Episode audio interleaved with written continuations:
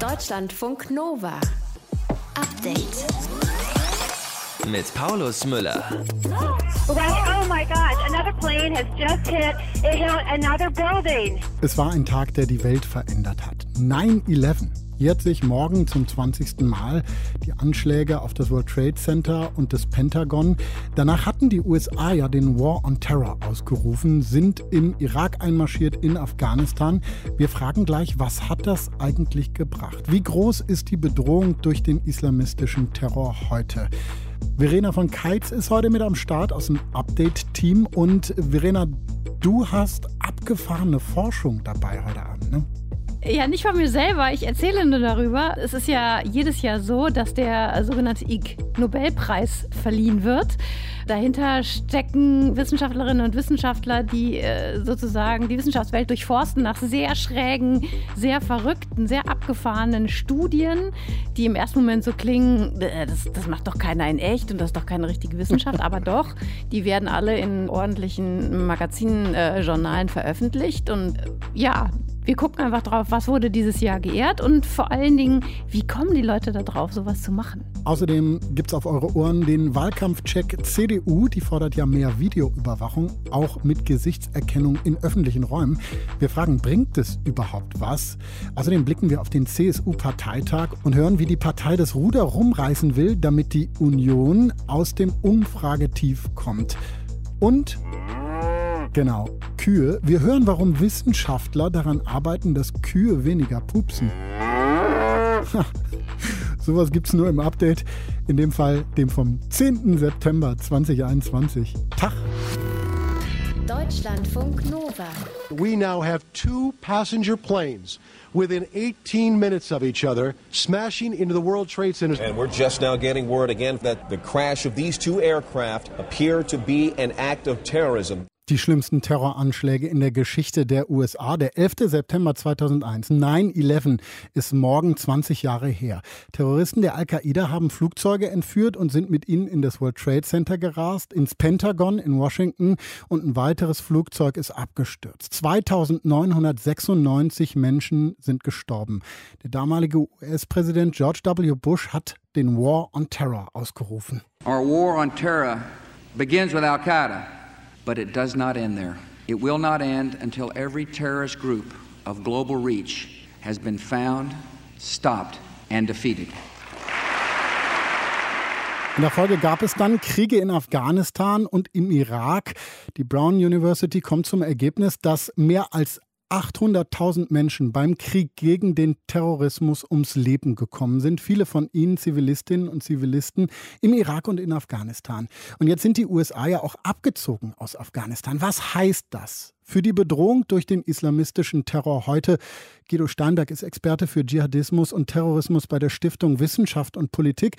Er sagt, der Krieg gegen den Terror ist gescheitert. Ich habe ihn gefragt, wie er zu dieser Einschätzung kommt. Ja, ganz einfach deshalb, weil die Ankündigung von Präsident Bush, internationale Terrororganisationen zu schlagen, ganz einfach nicht wahrgemacht wurde. Wir können einerseits sagen, dass die USA Al-Qaida recht erfolgreich bekämpft haben. Die Organisation hat ganz viel ihres früheren Einflusses verloren, und zwar vor allem deshalb, weil sie von den Amerikanern gnadenlos verfolgt wurde. Auf der anderen Seite sehen wir dann, dass vor allem in Folge der Invasion des Irak der internationale Terrorismus eine neue Führergruppe bekommen hat. Und das ist der Islamische Staat. Und insgesamt muss man heute sagen, dass es mehr Dschihadisten gibt als im Jahr 2001, die in mehr Weltregionen ihr Unwesen treiben. Deswegen denke ich, kann man schon sagen, dass dieser Krieg gegen den Terror, wie die Amerikaner ihn geführt haben, gescheitert ist. Kann man sogar sagen, dass andersrum der Krieg gegen den Terror eben dazu geführt hat, dass es jetzt mehr Dschihadisten gibt weltweit? Zumindest einige der Fehler haben dazu beigetragen, dass es heute mehr Dschihadisten gibt. Und der größte dieser Fehler, das war der Irakkrieg. Der wurde ja unter anderem mit dem Argument geführt, dass der Irak islamistische Terroristen unterstützt hatte. Das war damals schon bekannt, dass das nicht korrekt war. Und der Irakkrieg hat äh, dann dazu geführt, dass die Al-Qaida in gewisser Weise mutiert ist dass nämlich da eine dschihadistische Gruppierung entstanden ist, die viel mit alten Soldaten und Offizieren des Saddam Hussein-Regimes zusammengearbeitet hat. Das Ergebnis war der IS, eine Organisation, die viel stärker war als Al-Qaida viel mehr junge Leute aus aller Herren Länder angezogen hat und die auch heute noch in vielen Weltgegenden eine große Gefahr für die Stabilität und die innere Sicherheit darstellt, unter anderem auch bei uns hier in Deutschland. Ist denn tatsächlich das größte Problem eine Organisation wie der IS, wie der Islamische Staat? Also kann man so konkret sagen, das ist die größte Bedrohung oder ist das vielfältiger? Ja, das ist etwas vielfältiger und das ist eines der Probleme der Terrorismusbekämpfung heute. Im Jahr 2001 gab es die eine Organisation, die willens war und in der Lage, von Afghanistan aus über Hamburg, über Deutschland, über Saudi-Arabien in den USA Anschläge zu verüben. Heute haben wir mehrere Organisationen. Die Gefahren drohen uns beispielsweise vom IS im Irak und Syrien. Die drohen uns von Al-Qaida in Pakistan. Die drohen uns aber auch vom IS in Afghanistan. Von Afrika und Südostasien gar nicht einmal zu reden. Und die gesamte Szene ist heute durch diese weite Verbreitung und die Entstehung vieler kleinerer Organisationen sehr viel unberechenbarer geworden. Die ist vielleicht nicht stärker als 2001, was ihre Schlagkraft angeht, aber die ist auf jeden Fall sehr viel schwieriger zu bekämpfen. Nur sind ja die internationalen Truppen aus Afghanistan abgezogen. Und sie sind damals ja hin nach Afghanistan, um Afghanistan als Terrorbrutstätte sozusagen auslöschen zu können. Entsteht da jetzt, dadurch, dass die Taliban jetzt wieder die Macht haben in Afghanistan, vielleicht eine neue Terrorbrutstätte? Ja, die Terrorbrutstätte Pakistan-Afghanistan, die hat gar nicht aufgehört zu bestehen seit den 80er Jahren. Was sich jetzt tun könnte, ist, dass die Terroristen, die ohnehin schon da sind, erstens ein Rückzugsgebiet bekommen, in dem es sicherer ist als vorher. Ganz einfach deshalb, weil die amerikanischen Drohnen, die Kampfflugzeuge, die Spezialkräfte nun weiter, sehr viel weiter entfernt sind. Und zweitens könnte da eine neue Brutstätte entstehen, weil sich schon in den letzten Jahren gezeigt hat, dass junge Leute nicht mehr nur nach Syrien gereist sind, sondern auch versucht haben, oft über die Türkei und Iran nach Afghanistan zu kommen, um sich dort dem IS oder auch einer anderen Organisation anzuschließen. Also es gibt schon die ersten Hinweise, dass diese Brutstätte entsteht. Viel hängt aber davon ab, was die Taliban machen, vor allem ob die Taliban wirklich ein einheitlicher Akteur sind. Es gibt die Gewissheit, dass es Afghanen gibt unter den Taliban, die genauso ticken wie Al-Qaida, die also den bewaffneten Kampf in die USA, nach Deutschland, nach Russland führen wollen. Und es ist die große Frage, ob die Taliban-Regierung in Kabul willens und in der Lage ist, diese jungen Leute daran zu hindern, auch außerhalb von Afghanistan zu kämpfen. Herr Steinberg, danke für das Gespräch. Ich habe zu danken. Deutschlandfunk Nova. Update. Ach, hätten wir doch den Söder genommen. Deutschlandfunk Nova hier mit dem Update. Das werden viele in der CSU, vielleicht sogar in der CDU gerade sagen oder zumindest denken. In den Umfragen schneidet die Union ja ziemlich schlecht ab. Armin Laschet ist kein sehr beliebter Kanzlerkandidat. Er hatte sich ja gegen den bayerischen Ministerpräsidenten Markus Söder durchgesetzt. Der hat zum Kampfwochenende aufgerufen. Wenn es noch eine Chance gibt, den Trend zu brechen, dann in diesem Wochenende, hat er gesagt. Heute und morgen läuft der CSU-Parteitag. Am Sonntag gibt es dann den zweiten großen Fernsehschlagabtausch mit Laschet, Scholz und Baerbock. Wie ist die CSU in ihr selbst ausgerufenes Kampfwochenende gestartet, kann uns Tobias Krone sagen. Er ist für uns auf dem CSU-Parteitag in Nürnberg. Schönen guten Abend, Tobias. Hi. Wie versucht die CSU jetzt das Ruder noch rumzureißen? Was sind die Themen, die die Partei jetzt in den Vordergrund schieben will in den letzten Tagen, Wochen des Wahlkampfs? Ja, man muss sich das so vorstellen. Wir haben ja in den letzten Jahren oder Monaten Markus Söder als so einen richtigen Verfechter grüner Themen kennengelernt. Ne? Wir erinnern uns an so Bilder, wo so ein Baum umarmt. Mhm. Er hat sich für Wildbienen eingesetzt, für mehr Klimaschutz, auch für einen früheren Kohleausstieg tatsächlich. Und genau diese Themen, die spielen jetzt in den letzten zwei Wochen jetzt vor der Wahl so gut wie überhaupt keine Rolle mehr. Jetzt setzt die CSU, jetzt setzt Markus Söder auf die ganz klassischen konservativen Themen. Also Steuerentlastung für mittelständische Betriebe, mehr Geld und Drohnen für die Bundeswehr, ein umstrittenes Thema und vor allem Klimaschutz ja, aber wenn der Preis für CO2 steigt, dann müsse auch der Steuerzuschuss fürs Pendeln, vor allen Dingen mit dem Auto, also die Pendlerpauschale steigen. Jetzt geht es Söder also darum, den Unterschied zur SPD SPD und auch zu den Grünen klarzustellen, die ja Söder äh, zu radikal und zu weit links sind. Jetzt kann man so ja ein bisschen plump sagen, geht ein richtiger Anti-Wahlkampf los gegen ein mögliches Linksbündnis. So ein Parteitag ist ja auch immer dafür da, um Posten zu besetzen. Die Wiederwahl von Söder als CSU-Chef war da wahrscheinlich ein Randaspekt, ne? Naja, wenn man sich für diesen Wahlkampf interessiert, dann kann man diese 87,6 Prozent, die die Söder heute bekommen hat, die kann man vernachlässigen. Wenn man sich aber dafür interessiert, wie stark diese Partei hinter Söder und hinter seinem ja seit zwei Jahren stärker grünen Politikstil steht, dann ist die Zahl, äh, finde ich, schon ganz interessant.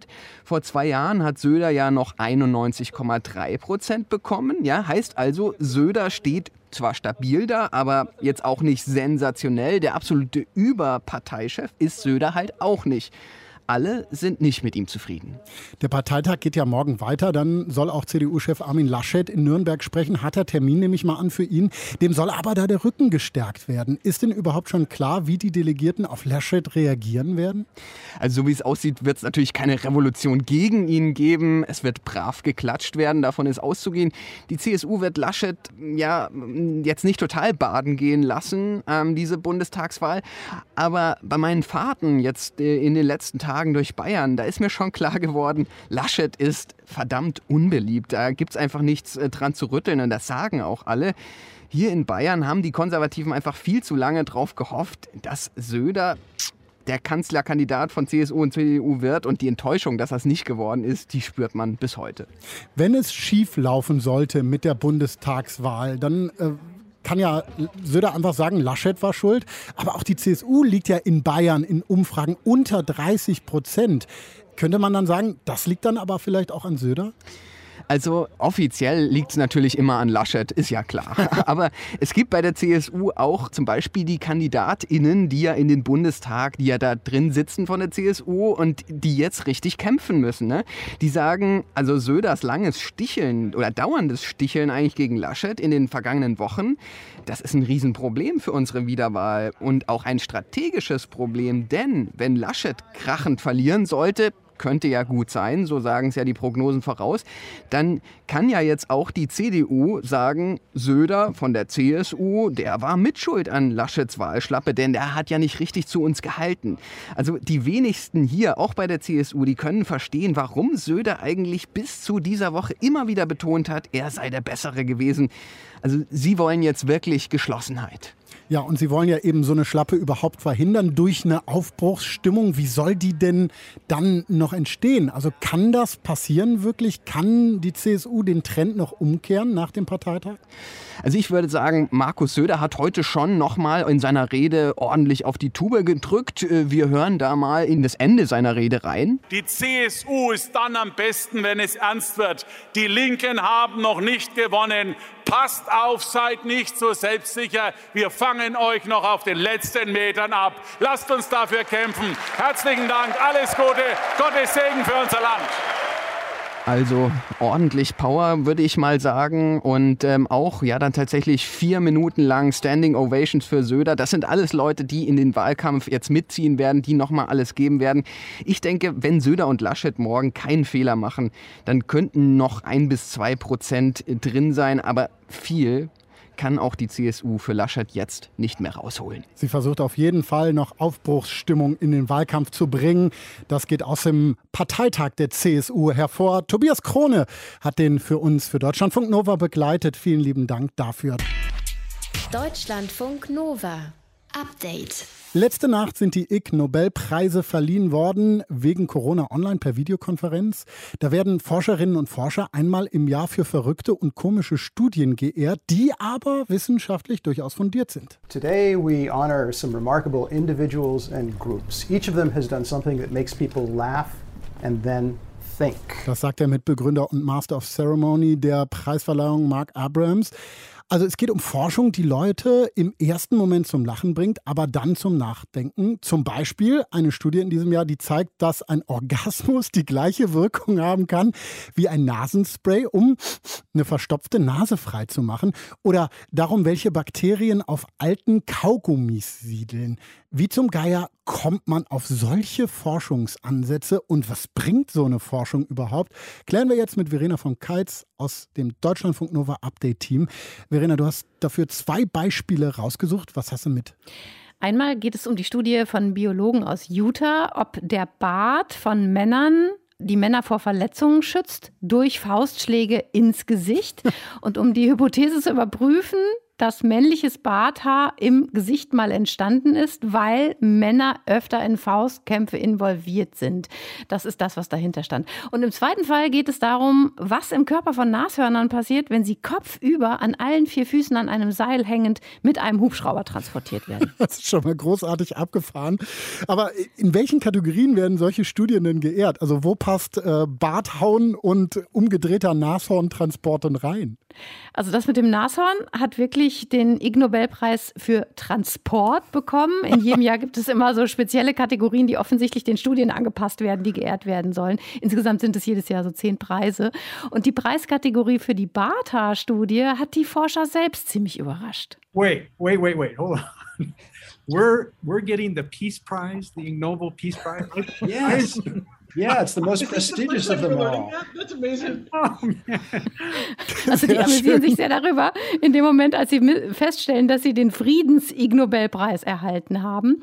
Aber man muss sagen, irgendwie passt es ja auch, ne? denn sie haben in ihrer Untersuchung festgestellt, dass Barthaar tatsächlich die Schlagkraft einer Faust leicht abpuffern kann und auch die Gesichtshaut vor Verletzungen schützt. Ja, aber Moment mal, so eine Studie kannst du ja nicht in Frieden durchführen. Also dafür musst du dir doch gegenseitig auf den Bart kloppen, oder? Na, nein, nein, nein, das haben sie natürlich nicht nicht gemacht mit echten Probanden und echten Faustschlägen, sondern sie haben das Ganze getestet mit Modellen aus Schafsfell.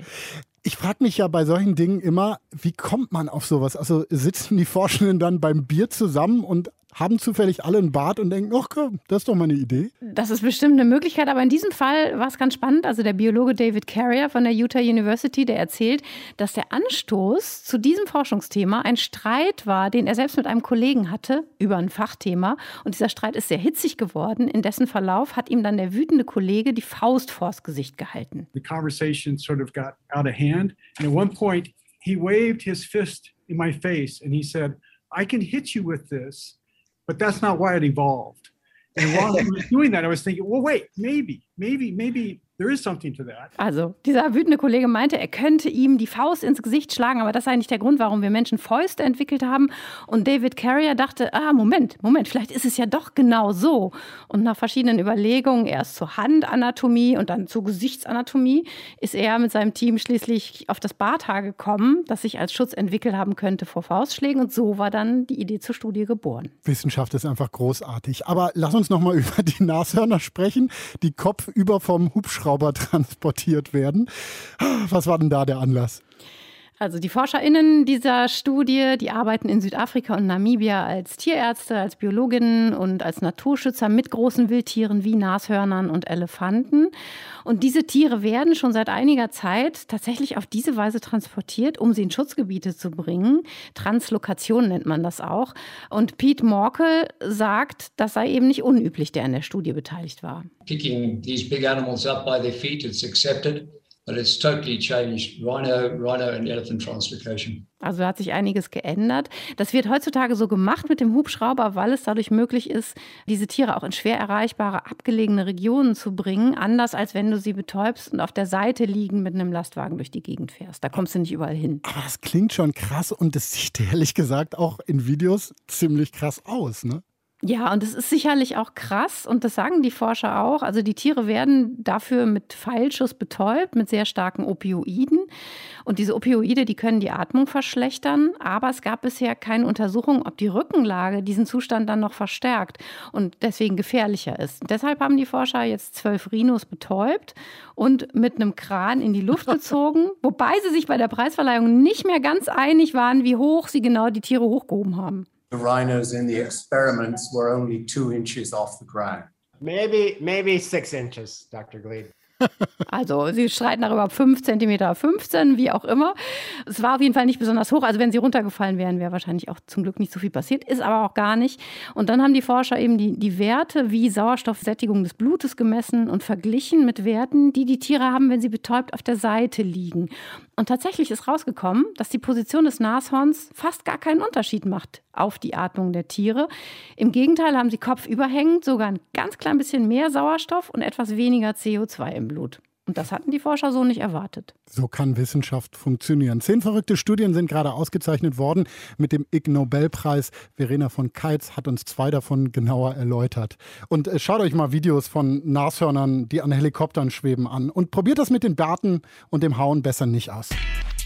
Deutschlandfunk Nova. Update. Armin Laschet, Kanzlerkandidat von CDU und CSU, fordert mehr Videoüberwachung. Ich finde, dass bestimmte öffentliche Plätze durch Videobeobachtung sicherer werden. Ein ewig langer Streit geht nicht dieses, jenes. Wir wissen, dass da, wo es gemacht wird, nicht flächendeckend, aber da, wo es gemacht wird, funktioniert hat Armin Laschet beim Triell gesagt. Und die CDU twittert, Videoüberwachung, Gesichtserkennung, alles Fehlanzeige im Programm der SPD. Das schreit nach einem Deutschlandfunk Nova Faktencheck. Machen wir ja diese Woche Aussagen der Parteien zur Bundestagswahl gegenchecken. Wir wollen also heute wissen, werden öffentliche Plätze durch Videoüberwachung sicherer? Und wie sieht das mit dem Thema Gesichtserkennung aus? Marcel Heberlein hat genau dazu für den Tagesschau-Podcast mal angenommen recherchiert. Hallo Marcel. Ja, moin, hi. Stimmt das, was Laschet sagt? Videoüberwachung macht Plätze sicherer. Kann da die Überwachungstechnik wirklich helfen? Gibt es da Belege für? Also erstmal müssen wir erklären, was heißt helfen. Ne? Es könnte darum gehen, Verbrechen zu verhindern, also quasi so ein Abschreckungseffekt. Studien finden da aber keinen eindeutigen Effekt. Dann könnte man fragen, fühlen sich Menschen sicherer, wenn Videokameras irgendwo hängen? Auch da sagt die Forschung eher nein. Und dann bleibt die dritte Frage, kann man denn Verbrechen durch Videokameras im Nachhinein besser aufklären. Das klingt erstmal logisch, finde ich. Eine Studie von 2018 hat das für verschiedene Städte in Nordrhein-Westfalen untersucht. Und das Fazit ist aber auch da, es gibt keinen bedeutsamen Effekt. Also ja, ähm, das Problem kommt dann auch noch dazu, dass wir jetzt über Gesichtserkennung eigentlich noch gar nicht so viel wissen, weil es so eine neue Technologie ist. Also das waren alles Studien zu normaler Videoüberwachung. Und auch die zeigen keine eindeutigen Effekte, dass das jetzt sehr viel hilft. Es gab ja dieses Pilotprojekt an einem Berliner Bahnhof im Jahr 2017. Da sind verschiedene Softwares zur Gesichtserkennung getestet worden. Wie war denn da das Ergebnis? Kommt drauf an, wen man fragt, würde ich sagen. Also Bundesinnenminister Horst Seehofer hat das äh, Experiment damals als großen Erfolg gefeiert. Aber wenn man sich mal genau die Daten anschaut, dann kommen da schon große Fragen auf. Also die Technik, das muss man vielleicht noch mal kurz erklären, versucht ja Gesichter live zu erkennen. Also im Gesicht gibt es ja Dutzende Punkte, Datenpunkte quasi, die Muskeln, die Augen, die ein Gesicht sozusagen eindeutig definieren, die uns unverwechselbar machen. Und da kann man jetzt mit der entsprechend trainierten künstlichen Intelligenz, KI, versuchen, unsere Gesichter wiederzuerkennen. Aber bei diesem Experiment in Berlin hat selbst die beste Software bei jedem fünften Gesicht falsch gelegen, also das falsch erkannt, große Fehler gemacht.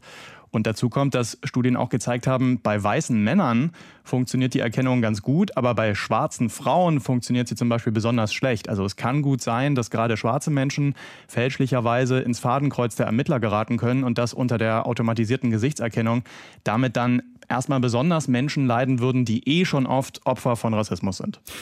Nun wissen wir ja, dass bei so digitalen Techniken es wahnsinnig schnell geht mit der Entwicklung und Weiterentwicklung. Wir wissen auch, dass Klar. in anderen Ländern Gesichtserkennung sehr, sehr häufig angewandt wird schon. China zum Beispiel. Hat sich die Technik nicht seit 2017, seit diesem Pilotprojekt verbessert? Klar, die Technik wird immer besser. In Mannheim zum Beispiel wird aktuell Kamerasoftware getestet, die noch mehr erkennen soll. Also auch ähm, hektische, untypische Bewegungen, heißt es da, sollen da erkannt werden. Also es soll dann quasi gemeldet werden durch die Software, wenn jemand jemand anders schlägt oder wenn jemand fällt.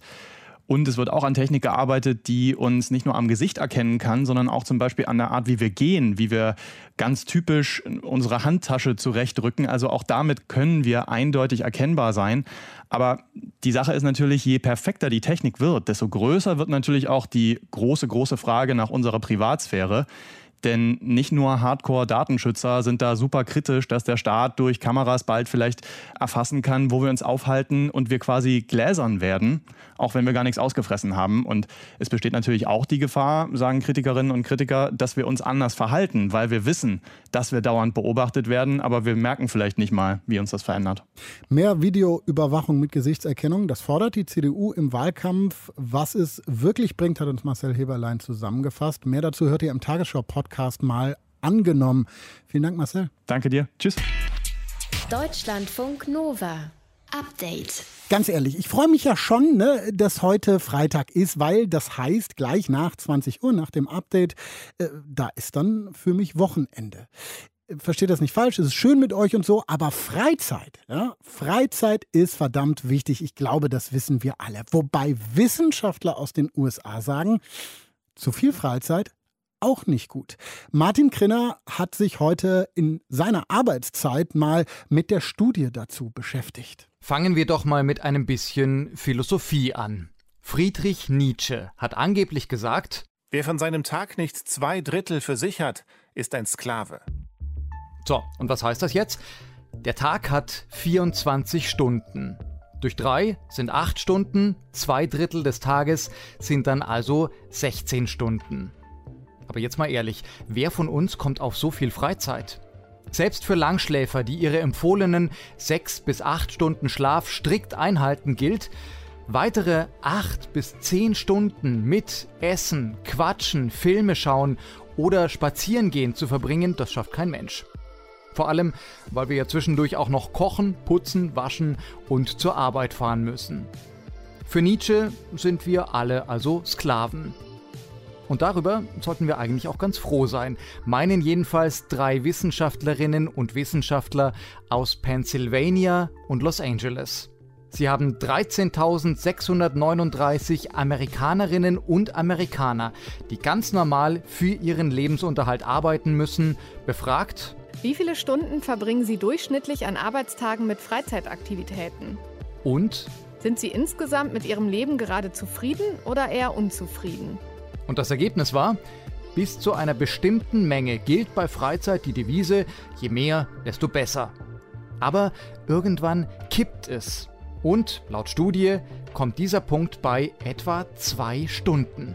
Wer täglich mehr Freizeit hat, der wird nicht mehr glücklicher, sondern tendenziell wieder etwas unglücklicher. Also wenn ich subjektiv das Gefühl habe, ich habe zu viel freie Zeit, ich langweile mich, ich kriege die praktisch nicht sinnvoll gefüllt, dann habe ich tatsächlich ein Problem. Also ich kann ja nicht den ganzen Tag Fußball spielen oder weiß ich nicht, Fernsehen oder sowas. Das ermüdet uns und das ist dann nicht mehr befriedigend. Meint die Arbeits- und Organisationspsychologin Tabea Scheel von der Uni Flensburg. Und es geht dabei nicht nur um die Frage, wie ich mich fühle, sondern auch, wie ich glaube, dass andere mich sehen. Das ist auch ein gesellschaftliches Problem. Eventuell habe ich selber noch gar kein Problem mit meiner Freizeit, aber die Leistungsgesellschaft sagt mir, du bist hier gerade nicht produktiv. Das müssen wir immer mitdenken. Also diese Frage stellt sich unter Umständen in anderen Kulturen gar nicht so. Wir aber müssen immer ran. Wir müssen immer produktiv sein, immer was bewegen. Und wer nicht mitspielt, der gilt als faul. Irgendwann aber geht selbst dem Fleißigsten die Kraft aus und dann ist Erholung angesagt. Genau die aber, meinen jedenfalls die Autorinnen und Autoren der Studie, bekomme ich nicht, wenn ich zu viel Freizeit habe und nicht mehr weiß, was ich damit anstellen soll. Wer es richtig machen will, der sollte seine Freizeit lieber aktiv gestalten, meint Tabea Scheel es ist so, dass ich in der Freizeit also als erstes die Möglichkeit brauche, mich zu erholen. Das heißt, ich brauche tatsächlich auch Entspannung. Je nachdem natürlich, wenn ich einen schweren physischen Job habe, dann brauche ich auch Zeit, wo ich körperlich einfach mal gar nichts mache und mich wirklich einfach auf die Couch packe. Wenn ich den ganzen Tag denke, dann will ich vielleicht mal eine Hecke schneiden oder so. Es ist auch so, dass Freizeit sich anbietet, um die eigenen Kompetenzen zu nutzen. Ja, also manche Leute, die den ganzen Tag im Büro sitzen, die gehen dann eben klettern in ihrer Freizeit und erobern sich so neue Möglichkeiten. Menschen sind von Natur aus neugierig. Und wenn wir viel zu viel Zeit haben und nichts zu tun, dann wird es im Prinzip langweilig. Ob mir meine Freizeit reicht, hängt also weniger davon ab, ob sie lange genug dauert, sondern eher davon, dass ich sie richtig nutze denn Freizeit heißt in erster Linie Ausgleich, eine Balance herstellen zu dem, was ich Arbeit nenne. Und noch etwas, meint Tabea Scheel. Wenn ich meine sogenannte Freizeit sozial verbringe, kann ich nicht so richtig zu viel davon haben. Also da sinkt meine Zufriedenheit eigentlich nicht, wenn ich viel davon habe. Vor allen Dingen habe ich ein Problem, wenn ich passive Tätigkeiten mache und alleine bin. Sprich, das Klassische von morgens bis abends auf der Couch sitzen und Fernsehen, das ist was, was tatsächlich die Zufriedenheit senkt und langfristig eben das Wohlbefinden. Und das Gleiche steht auch in der amerikanischen Studie. Wer mit anderen Leuten ins Kino geht, gemeinsam Sport macht, irgendwelche Spiele spielt oder sonstige Wege findet, sich irgendwie sinnvoll zu beschäftigen, der kann sich sicher sein, dass die nächste Freizeitdepression an ihm vorbeigeht. Wann tut uns Freizeit nicht mehr gut? Martin Krinner ist auf Spurensuche gegangen. Deutschlandfunk Nova. Update. Ach, Kühe. Kühe sind doch einfach tolle Tiere. Ne? Und sie sind ja für uns Menschen, beziehungsweise für viele von uns, sehr, sehr wichtig. Milch, Käse, Steak. Aber wir alle wissen, Kühe sind auch ein Problem. Die pupsen nämlich, rülpsen ordentlich, stoßen damit Methan aus. Und dieses Gas ist viel klimaschädlicher als CO2. Eine Lösung wäre natürlich kein oder weniger Rindfleisch, keine Milchprodukte oder weniger aber vielleicht müssen ja gar nicht wir Menschen uns ändern, sondern wir können was bei den Kühen ändern. Kuhernährung umstellen statt Menschernährung damit Kühe weniger pupsen und weniger Methan ausstoßen. Da wird tatsächlich intensiv dran geforscht und es gibt vielversprechende Erkenntnisse. Sprechen wir jetzt drüber mit Friedhelm Taube von der Uni Kiel. Schönen guten Abend. Ja, guten Abend. Herr Taube, was ich direkt gedacht habe, wie misst man eigentlich den Methanausstoß von Kühen?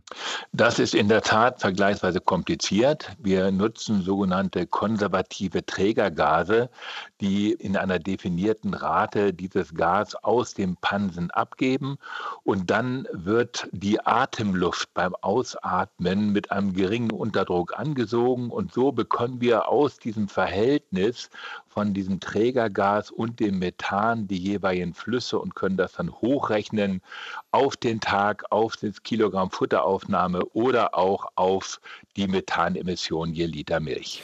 So, jetzt habe ich das so verstanden, dass die Kühe verschiedene Dinge zu essen bekommen haben und Sie haben dann geschaut, wie viel Methan kommt da raus aus der Kuh. Was kriegt denn die klimafreundliche Kuh von heute vorgesetzt? Also was ist besonders klimafreundlich an Futter? Also grundsätzlich sind geringe Methanemissionen immer in Abhängigkeit vom Energiegehalt des Futters zu sehen. Äh, das bedeutet, hohe Energiegehalte im Futter wirken sich günstig auf niedrige Methanmengen aus. Und wir haben versucht, das typischste Futter für ein Rind, nämlich Gras, so einzusetzen, dass es eine maximale Energiedichte aufweist und somit tatsächlich geringste Methanemissionen emittiert. Und das Ganze noch kombiniert mit Gräsern und Kräutern, insgesamt acht Arten, die alle sehr, sehr hoch verdauliches Futter bieten. Dieses zeigt, dass es möglich ist, Tiere auch auf der Weide mit sehr geringen Methanemissionen zu halten und somit eine Milch mit einem sogenannten sehr geringen Carbon Footprint zu erzeugen. Das muss man jetzt erstmal verstehen. Also äh, auf der Wiese wächst doch die Wiese. Heißt das, dass man da bestimmte Wiesenarten säen muss, damit die Kuh dann da methanarmes Futter frisst? Exakt. Bisher ist die allgemeingültige Wahrnehmung gewesen, wir müssen Kühe in den Stall stellen und möglichst viel Konzentratfutter dazugeben, dann ist die Methanemission gering. Wenn wir uns jetzt aber den Zuchtfortschritt in der Pflanzenzüchtung ansehen und dann das Spektrum an Pflanzenarten, die unter Beweidung eine Konkurrenz entwickeln können, mit dazu nehmen, dann setzen wir daraus eine Mischung zusammen, äh, die von den Tieren extrem gern gefressen wird. Das ist also ein weiterer Trick gewissermaßen, dass man ihnen ein extrem schmackhaftes Futter vorsetzt. Und das führt dazu, dass sie zum Beispiel mit dieser Kräuterweide 10 bis 15 Prozent mehr Futter aufnehmen und auch mehr Milch geben und damit auch weniger Methan emittieren. Nur ist das Rülpsen, das Pupsen, das Ausatmen von Methan ja nur eine Sache, die sozusagen bei der Herstellung von Fleisch- und Milchprodukten negativ sich aufs Klima auswirkt. Da ist ein hoher Wasserverbrauch, da ist die Frage, sind Weidenflächen wirklich gut genutzt, wenn da Tiere draufstehen? Da gibt es noch ganz viele Faktoren. Ist diese, dieses Rumbasteln am Kuhfutter nicht dann nur sozusagen, naja, ein kleiner Tropfen auf dem heißen Stein des Klimaschutzes? Unser Ansatz ist ein anderer. Wir haben vor Augen die europäische Farm-to-Fork-Strategie im Rahmen des Green Deal. Wir müssen viele Umweltprobleme lösen. Und der Ansatz, den wir auf unserem Versuchsgut Lindhof nachverfolgen, ist der, dass wir gleichermaßen klimafreundlich gewässerfreundlich und biodiversitätsfreundlich agieren. Denn Sie müssen bedenken, dieses Kleegras, und das von der Klee im Gras, der enthält so viel Protein und so wertvolles Protein, dass wir damit auch komplett Soja oder auch Raps Schrote ersetzen können. Das heißt, es ist in vielen Schritt, Teilschritten jeweils ein positiver Aspekt mit diesem Ansatz verbunden, sodass wir am Ende, und so nennen wir das dann, eine ökoeffiziente Milcherzeugung mit wenig Input und hohem Output realisieren können und dabei Wasser schützen, Klima schützen und zum Erhalt der Biodiversität in Agrarlandschaften beitragen. Herr Taube, vielen lieben Dank für das Gespräch und schöne Grüße an die Kühe. Sehr gerne. Deutschlandfunk Nova. Update. Montag bis Freitag, immer zwischen 18 und 20 Uhr. Mehr auf deutschlandfunknova.de.